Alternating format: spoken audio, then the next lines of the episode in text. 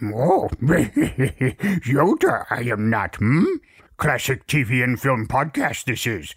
Strong is the force with this one. I'm Ed Gross, and you're listening to CloserWeekly.com's Classic TV and Film Podcast, where we celebrate the golden age of television and movies, then and now. You want classic TV? We've got classic TV, with a look back at the iconic television sitcom Leave It to Beaver, seen through the eyes of the Beav himself, Jerry Mathers. Leave It to Beaver originally aired from 1957 to 63, for a season on CBS, and the rest of its run on ABC. So popular was the show in reruns that in 1983 it was the subject of a reunion movie, Still the Beaver, which brought back most of the original cast but saw many of them in the role of the parents this time out. Well, the audience loved it, so much in fact that the reunion resulted in a spin-off series, the new Leave It to Beaver, which ran from 1984 to 89. But there's a lot more to Jerry Mathers than Leave It to Beaver, as we discovered in this conversation. Still, there's no question of how closely he holds his memories of those days to his heart. Oh, and this is one of those instances where the interview was conducted prior to the launch of the podcast, so apologies for sound issues here or there. Jerry, how are you? Couldn't be better. Well, good. That's always nice to hear. Thank you for taking the time today. I do appreciate it. You know, that's not a problem at all. Thank you for doing the interview. Sure. So that raises a question for me right away. Does it amaze you?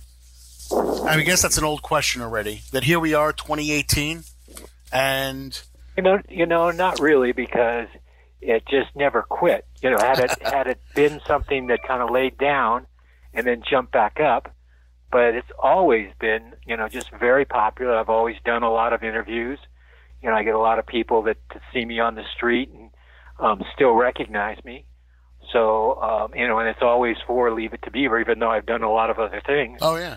But it's something that's, you know, it's a pleasure as an actor to have something that's so well recognized and so well received, and especially for all these years. You know, I look back at it and I have my thoughts. I think of Leave It to Beaver. Certain things come to mind. What do you think of? What comes to your mind when you hear the phrase Leave It to Beaver? Well, I just think of all the nice people I met, and not even the people. Like, the cast was absolutely great. But, you know, we had a crew of almost 100 people. So, you know, there were cameramen, lighting guys, prop guys. And we just had a really good time. They were very selective because, of course, we were kids and they had to kind of watch it. But they were very selective in their crew. So they only hired pretty much family people that had kids so that they would know kind of how to deal with them. And it was just a real family atmosphere. Joe Connelly and Bob Mosher were the writers, and between them they had 18 kids. So wow. They were used to dealing with kids. Mr. Connelly had, like, I think 9, and Mr. Mosher had 9 kids. They had huge families, and all the writers, you know, were family people, and it was just a really nice place to work. As a kid, you know, I look like, even when my own kids were growing up, I have 3 boys. They're all in their late 20s now. I go back to watch videos of them as kids sometimes, and I don't remember, like, the events. I have my memories made from the videotapes from when they were younger. For you, do you have super clear memories of those days, like those early days, because you were so young when it started, or do you have to kind of, like, look at episodes and have your memories stirred? Well, I definitely couldn't tell you the lines out of the episode. No, I realize If I watch a few minutes of it, I can tell you what episode it is because there are clues. But, I mean, you know, if you just show me, like, a generic dinner scene where we're just sitting around the dinner table, I couldn't tell you what episode it was. But there are 234 episodes, so... you know, each one is distinct and has different people in it, you know, different actors that aren't part of the ensemble cast. And as soon as I see one of them that may have only been in 1 or 2 shows, that narrows it down. But, you know, it was just a really good time for me. And, you know, it wasn't anything that was stressful, and it was just fun. You know, we live in such, I hate to say it, but cynical times now in a lot of ways. You know, that's the other thing that amazes me about the show is how it's managed to still have a voice amongst the sort of chaos that we have in society, if that makes sense. Well, I think it's because all the episodes are from real life. If you watch sitcoms today, a lot of them are what I call joke shows, where people have set up joke, and a lot of them really don't have a lot of substance because, you know, even though it was made in 57, you know, we were coming out of the World War and then the Korean War. So, it, you know, and it was fairly tough times for a lot of people. It wasn't the Depression by any means, but, you know, those were times when, if you had a job, you were very lucky, and people, you know, were happy to be in the United States. And, it was just a really good time to be growing up for me. And I'm very happy that I did leave it to Beaver. I got a really good education. I had a private tutor, which is, you know, the education of the kings and queens of Europe, right? Because Tony was full. He also had, so and my dad ended up as a superintendent at LA City Schools, but at the time he was a vice principal and principal, but he could pick out of the entire LA Unified School District, which is huge. They have what they call studio teachers, and it pays a lot more because they're also welfare workers. He could pick some great teachers for me, and Tony too. So we had really good teachers. So everything was, you know, just a plus win-win. What about being in the spotlight and the media attention and all that stuff for a kid? Now, obviously, you had done movies, you had appeared on other TV shows, but this was consistent. This was in front of that camera all the time, and people were talking about Leave It to Beaver and all, and you were coming to people's living rooms every week. What kind of impact did that sort of have on a kid, basically, that you were? It really, nothing. Really? And I say that only because it wasn't. When you went to school, were you a big athlete or anything? I mean, no. It wasn't anything. Well, it wasn't anything different for me. Mm-hmm. I mean, I've been an actor since I was 2 years old. So, you know, I worked with Hitchcock. I did two movies with Bob Hope. I worked as much before Leave It to Beaver as I did, you know, during the time of Leave It to Beaver. So people don't pay a lot of attention to kids. Some people would recognize me on the street, but, you know, not that many. And, you know, it was just a really good life. I had a great education. I got to go to some fabulous things. You know, I went to the Smithsonian, and we'd have a private tour, or, you know, any place we went, we were, you know, singled out pretty much, and got just, you know, great treatment. So it was really a fantastic life for a kid. And it was something that, you know, I didn't know there was another way of life. When I got out of Leave It to Beaver and went to a regular high school, you know, it was very, very different. And it was something I liked doing. I got to play sports, which I didn't do in Leave It to Beaver. Mm-hmm. But it was, you know, it was a really fun time. And basically I had probably 100 or 100 and maybe 15, you know, adults who are in a lot of ways like parents. And I was with them for 8 hours a day. And it was very important to keep not only myself, but Tony and all the kids happy, because you can't make a kid work. If for some reason a child doesn't want to work and they say, I don't like this, I'm not doing it anymore, an adult actor, you say, fine, we'll sue you, we'll take everything you got. Yeah. That doesn't scare a kid at all. So, I mean, we did all sorts of interesting things. They put up a basketball court, and I'd play basketball with the, you know, the sound man, the makeup man, and the wardrobe man on one team, and the grips and the lighting people, and Tony would have one team and I had another, and a lot of times between takes or at lunch we'd play basketball, or, you know, we built a lot of things. And it, you know, we built a boat that was about probably 12 or 15 inches long. It cost an amazing amount of money. We sent it to the wood shop, and, you know, these guys would take it, and these guys, I don't know how much they're making an hour, because they're supposed to be building sets, and instead they're sanding our boat or doing things like that. It was just a little boat that we took out to the lake and sailed. I mean, it wasn't it was probably, you know, a foot long maybe. So we just had all sorts of fun like that. And as I say, and they were very, very happy to do that, because they wanted us to be happy, so that, you know, we wanted to go there every day, and we really did. It's so funny, because you hear so many different stories of different shows. Like, I interviewed Barry Williams last week regarding the Brady Bunch. And and they came out of that pretty, except for Marie McCormick had a few issues, but also ultimately they came out of that experience pretty good. A lot of shows, even back then, kids didn't come out of that so well. It's amazing you came out as adjusted as you did. Well, my dad was a perfect person. As I say, he retired as superintendent at LA City Schools. But at the time I was doing Leave It to Beaver, he was a vice principal and then a principal. So he was dealing with kids all the time.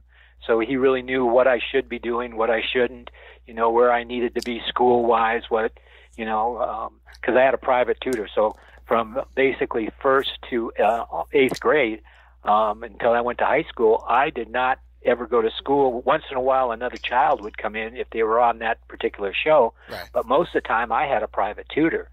So I was, you know, basically by about the fourth grade, I was doing sixth and seventh grade work, because I could just do it because the teacher would sit there, and if I didn't understand it, she was right there and said, "This is how you do it," and I understood it, and then we'd move on.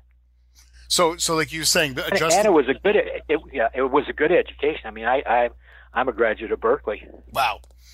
So, and going to regular school, like you said, wasn't that big a transition for you then? No, I went to a school, and actually I started school about, I think it was 3 or maybe even 6 weeks early, because I wanted to play football, and they had a frosh team, and the frosh, the JV, and the varsity all practiced together for like summer. And so just before school started, I think it was 4 to maybe 6 weeks, I can't even remember now, but the football team went out and started practicing. So I went out, I made the team, and so when I started school, the people that were my friends in this school were all the football players. And, you know, once you made the team, you were part of them. So nobody gave me any trouble, because I'd have some senior who was a football player say, "He's on our side. You better leave him alone." That's pretty good. Boy, you did luck out. What did you say? What is that last thing? I said I had a gang. You know, what can I tell you? Nobody's going to mess with you.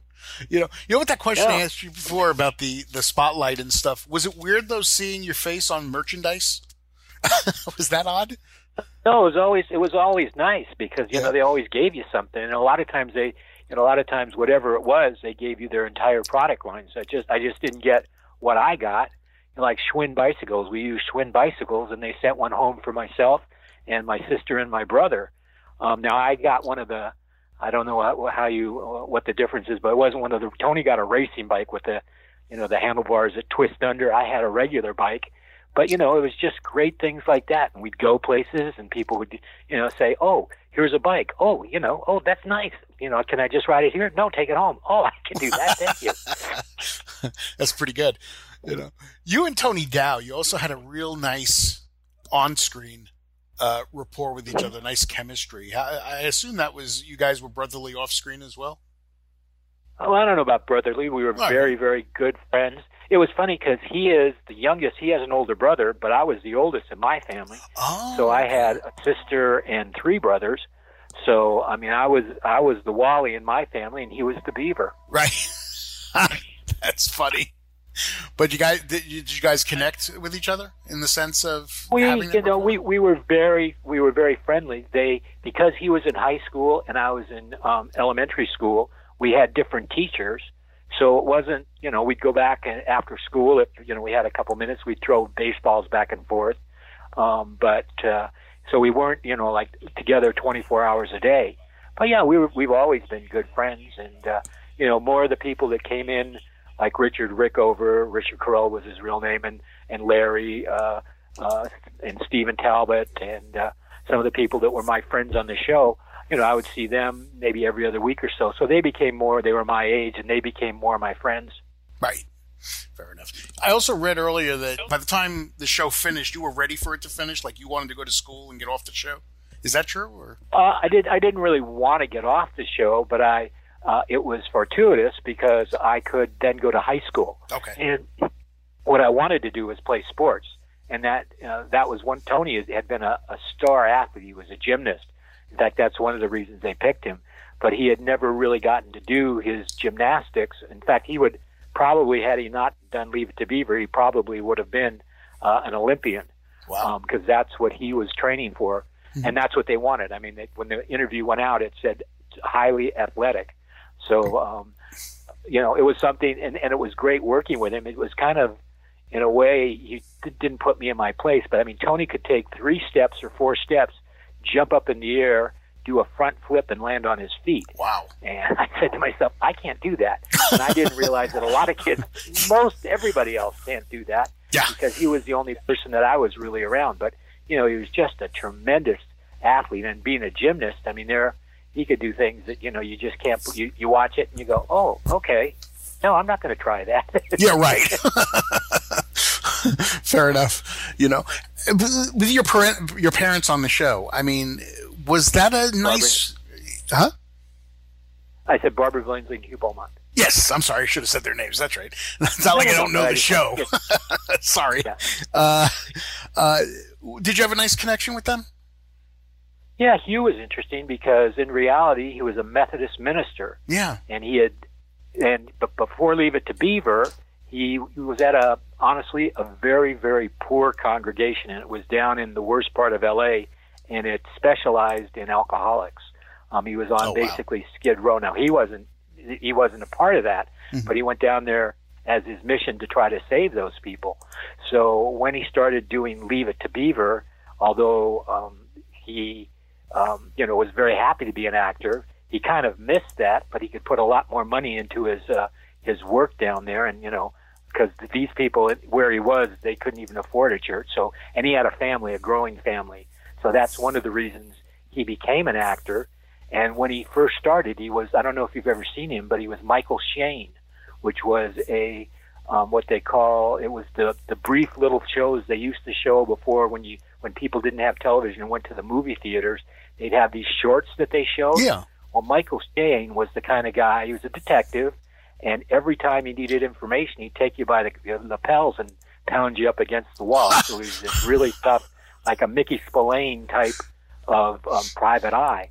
So when he hit Leave It to Beaver and could kind of be in a lot of ways like a minister and take the boys into the room and give us those little talks, yeah. I think he was much happier, and he could also devote, because it was, a full-time job, more time to his ministry. And because, as I say, these people couldn't afford a minister. He was down in Skid Row,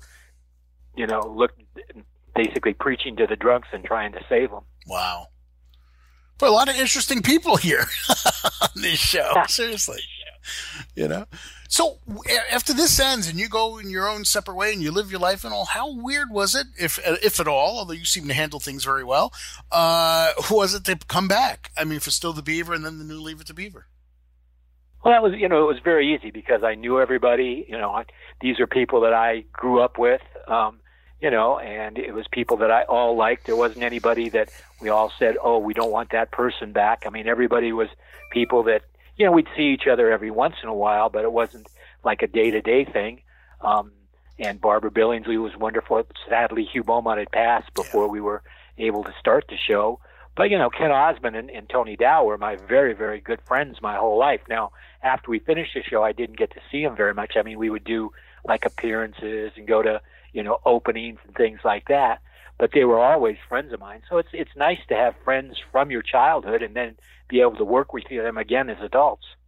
And probably the funniest one is, though, Ken Osmond, because, people say, how could you stand to be around him? Well, he's so different than Eddie Haskell. It's absolutely, it's hard to believe. He's a highly decorated, shot in the line of duty LA police officer who volunteered to go down to Skid Row, which is like, the most dangerous work. That's why he got shot, just because he wanted to help his community. So, and we had it was really like pulling teeth to get him to come out of there to do the show. But he said, this is something I would like to do because I think it'll help a lot of people see that there's better ways than living in Skid Row.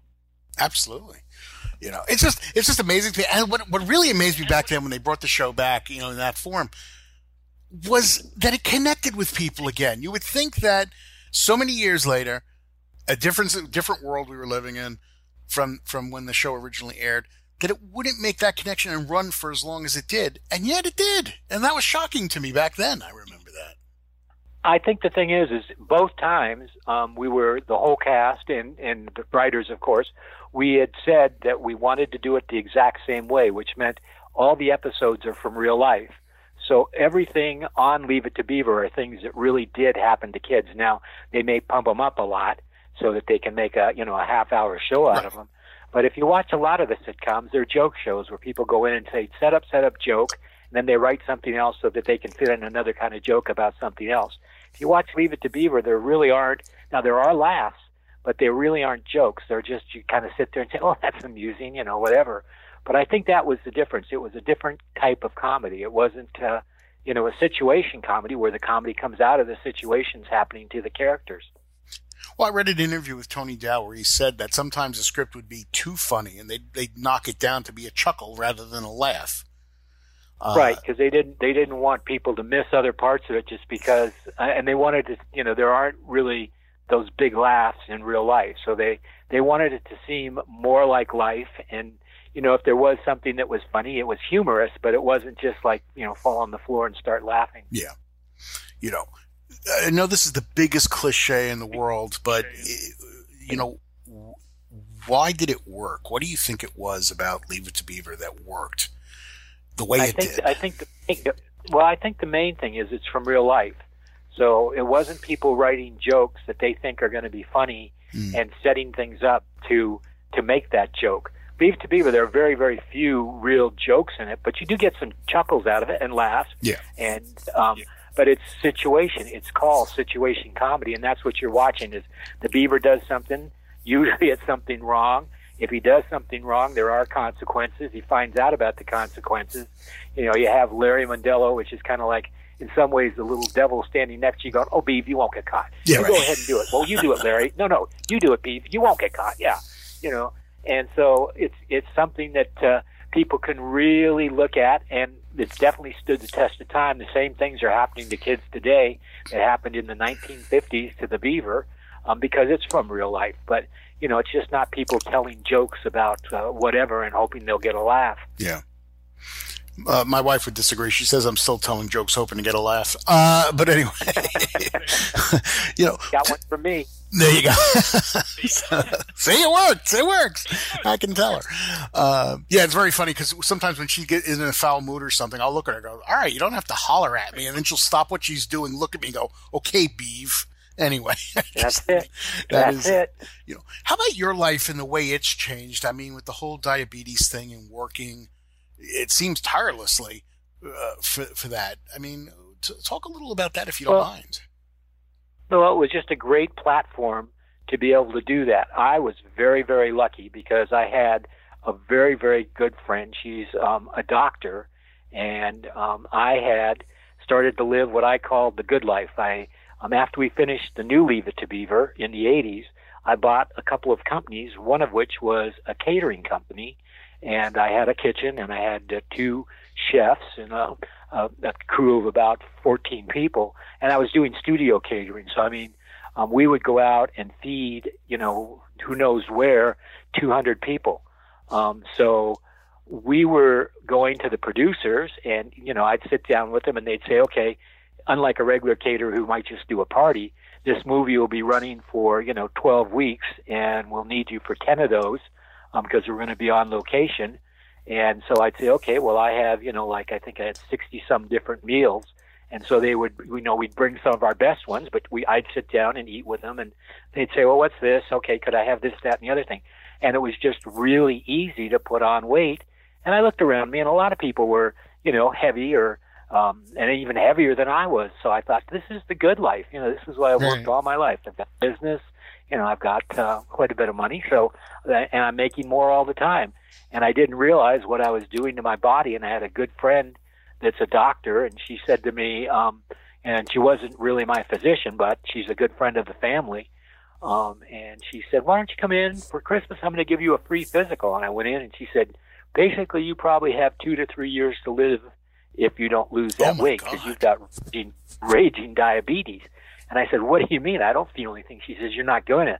But pretty soon your legs are going to start turning black. We're going to cut off your toes. And gave me the whole roundabout way of telling me I was in big trouble. And I said, well, what can I do? She said, well, I don't know. But the one thing you should do is immediately try to lose weight. And so I lost the weight. I went down to, you know, within 5 to 10 pounds of my ideal weight within about 6 months. So I was, you know, running and doing all sorts of exercises and really cut down on my consumption of food because, you know, I had kids at the time. And, you know, that's what you told me. How don't you want to see your kids grow up and how do you see your grandkids? And that was just a real wake-up call for me because I looked around and there were a lot of people that were probably heavier than me, but a lot of people that were the same weight as me.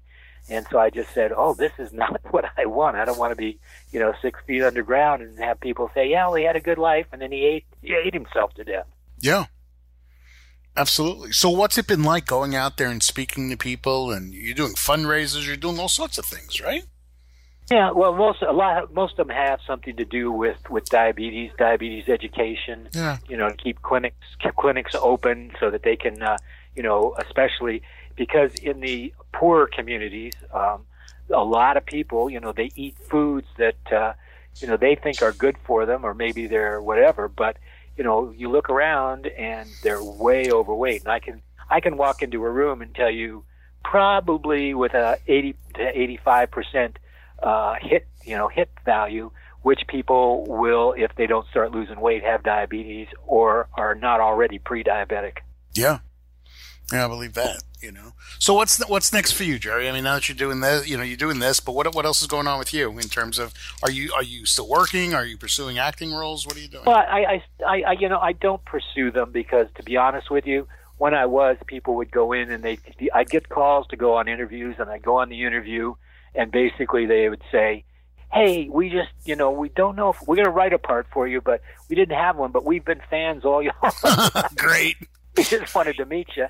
But to be really honest with you, I've been working as an actor since I was 2 years old. Right. And so I don't really have to work anymore. That's good. Mean, it's just not it's not like I can't put food on the table. I do a lot of speaking on diabetes because it's something I enjoy. I know if that doctor hadn't been so close to me and, you know, told me, because people were saying, oh, you're overweight. And I said, yeah, everybody's overweight.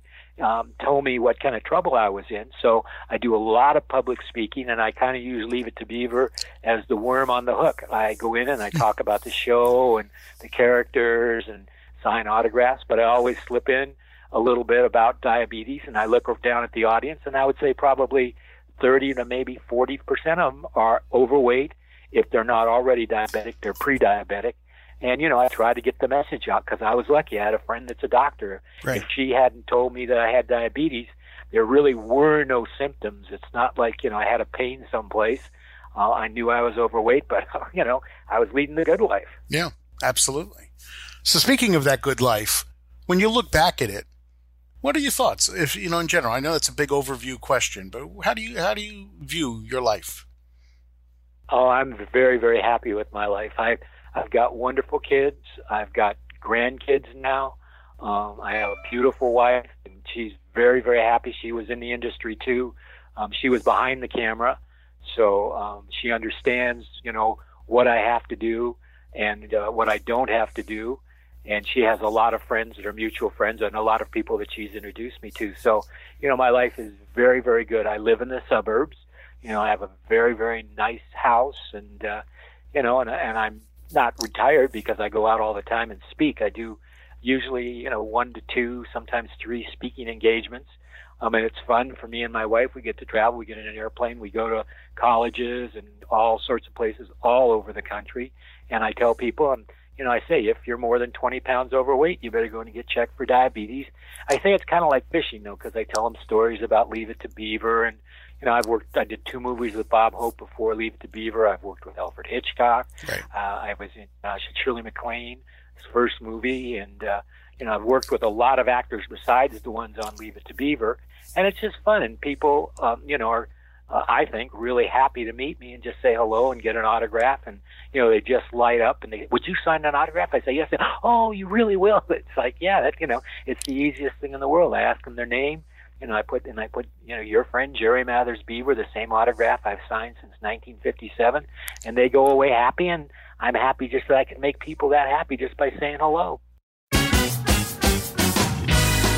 Jerry Mathers, Still the Beaver, to us and millions of others. We hope you enjoyed this interview and that you'll subscribe to the podcast. And if you wanted to throw in a 5-star review, you'd have our blessing. I'm Ed Gross. Thanks for listening. We'll see you next time.